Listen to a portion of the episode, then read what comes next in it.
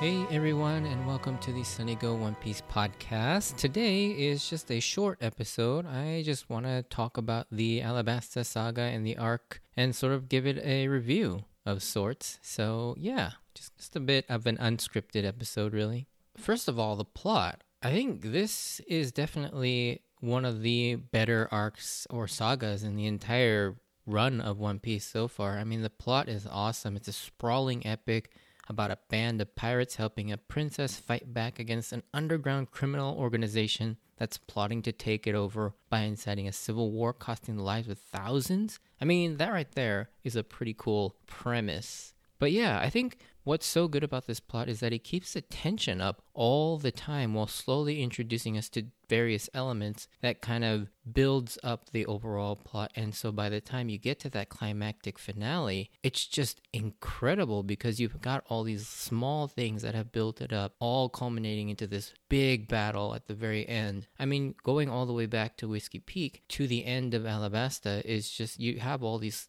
different things that keep adding more and more layers to it and adding more and more stakes, as well as just our overall attachment to each character and each story beat and the villains themselves. It's really incredible how they seem to all work together. And then by the time it's over, there's just this incredible cathartic release when Luffy lands that Gomu Gomu no Storm and just punches Crocodile through the ground. It's freaking awesome. Not only that, but this entire story arc and saga really took some huge steps in terms of world building and just sort of explodes the the world of One Piece. I mean, we get introduced to the Grand Line. Well, not introduced to it, but we are actually in the Grand Line and just see how vast and how varied and how dangerous this place can be, given all the hype that it was built up to in the East Blue saga. And then we get introduced to the sort of the navigation of Grand Line with the log poses and like filling up the logs, as well as all the different islands and like the how the climate works in the Grand Line. And I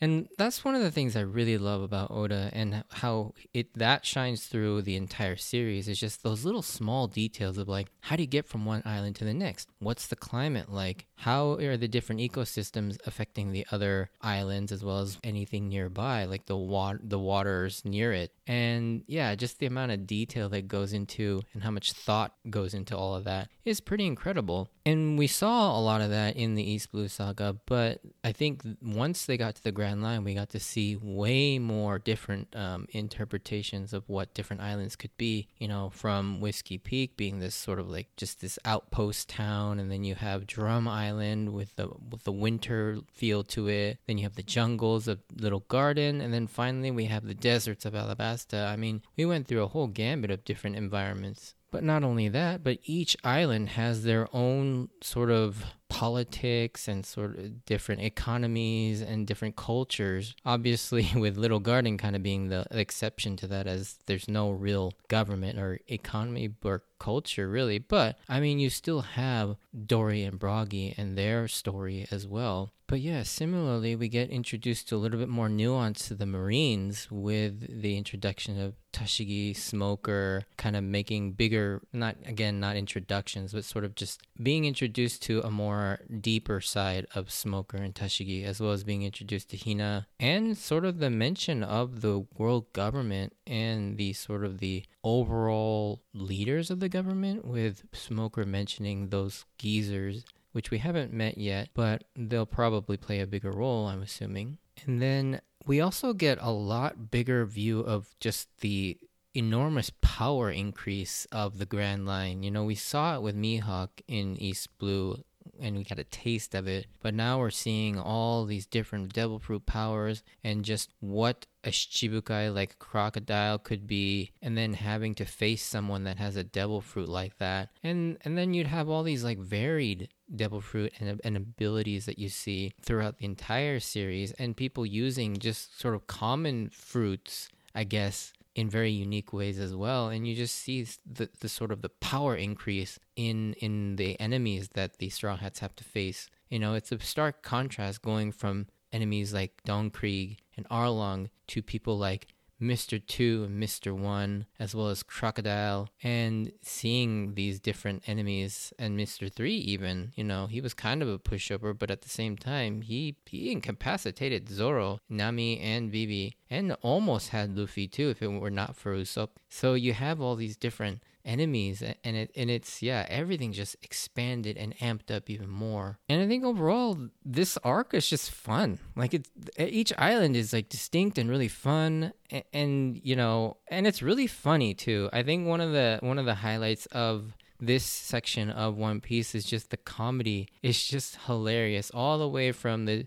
the uh, Twin Capes uh, when they meet Laboon to to Drum Island and all the shenanigans that happens with the Lappan and with meeting Chopper, and then just the absurd comedy in Alabasta as well. You know, this this uh this stretch of, of episodes in this whole saga is just full of comedy gold. And I and I think this is one of the few areas where we're, you know, early on, earlier on in One Piece, the it strikes a pretty good balance of the comedy being really funny while also still maintaining that tension and that high octane action that the series is known for. Going forward you know it, it i guess comedy is still a very present thing in the story but i i do think that it kind of takes a backseat to the dramatic tension as well as the action. I think one of the most exciting aspects of this story arc and this saga is the the setups, the things that aren't necessarily contained within the Alabasta saga, but sort of like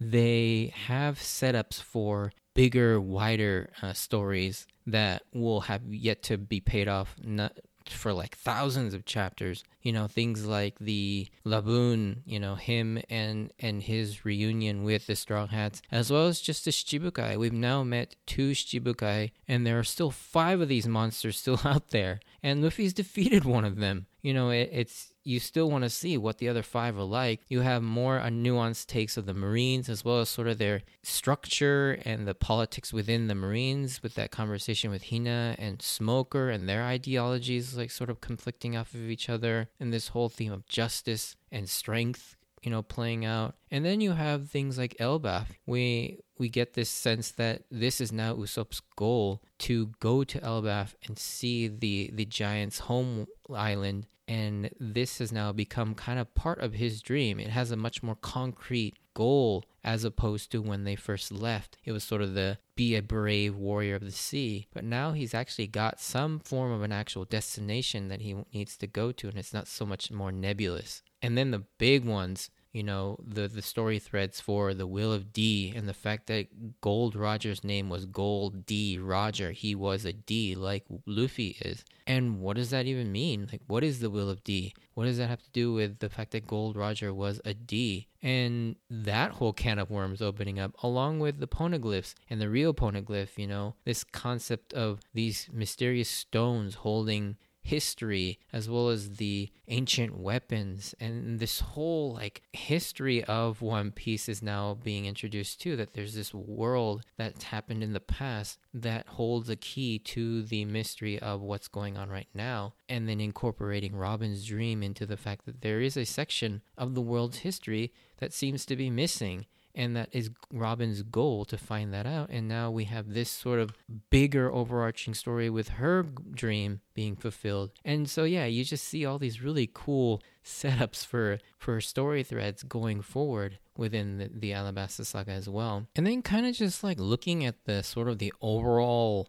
tone and structure of One Piece, I feel like the Alabasta saga really cemented that sort of tone and structure. It helped to establish ver- various characters' personalities and traits, especially the Straw Hats. You know, we've got the idea that uh, Zoro is the super buff guy, like he is just overpowered strength and you know but before Zoro is strong but I think in Ala- during the Alabasta saga we finally get this this idea that Zoro is just like ungodly, like super strength, like physical brute strength. Then you you know establish the whole idea of Sanji being sort of the undercover and like this you know the ace in the hole type character. And then obviously you know we have Usopp being more of the support character. And then I like the fact that yeah Usopp and Nami are still the weaker characters, but they both establish establish like their own very unique fighting styles, especially with Nami. You know, before the Alabasta arc, not even the saga, but before the arc, before she gets the Clima-Tact, you really didn't know how she would actually contribute in a fight because up until now, all she does is wave her stick. And it was really cool to see that, okay, this is how Nami actually fights. She uses her brains and her knowledge, and she beats them using that knowledge. And, and it's really cool that Usopp is the sort of the enhancer that allows her to be that uh, useful fighter when previously, yeah, she really didn't do much when you really look at all the fights. I mean, she didn't even do any fighting in Al- in Arlong Park, clearly, and even in even in Little Garden and Drum, she was incapacitated in both arcs. And yeah, I really liked that we got to see a lot of the crew members grow in these varied and meaningful ways. I mean, mentally, emotionally, and physically. I mean, Luffy especially, he starts to learn what it means to be an actual leader. Like up until now, he's just been kind of doing whatever he wants, but there are moments in this story where he actually is a leader and he takes note of that and that he has some responsibility. And I like seeing that growth in, in Luffy. And yeah, you just sort of see all of that grow throughout the episodes, especially in relation to Bibi. Seeing all the different characters play off of Bibi, and then with the introduction of Chopper being the the youngest member of the crew, they all kind of take a sort of mentor role with him, with Luffy, and especially with Usopp taking on sort of like this somewhat of like the the mischievous uh, older brother, while Zoro takes over that sort of that position of being the um, the strong older brother type role, and so they both take Chopper under their wings, and it's fun to see that dynamic play out, as well as you get to you get to see the deepening of rivalries between uh, Zoro and Sanji. Obviously, you see them being more adversarial towards each other and having those little snippy one-liners back and forth. And and th- those are really fun to see. As well as you you see the deepening of the sort of roles you know that were established in the east blue saga with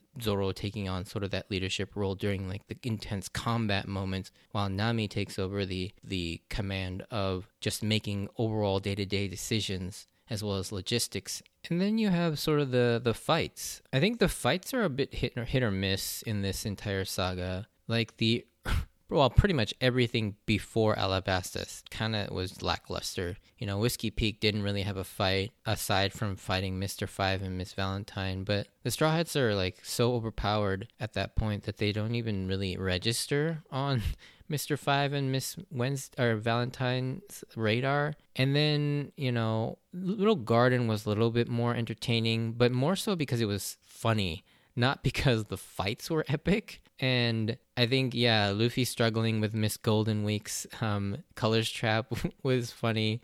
It, yeah, that still cracks me up.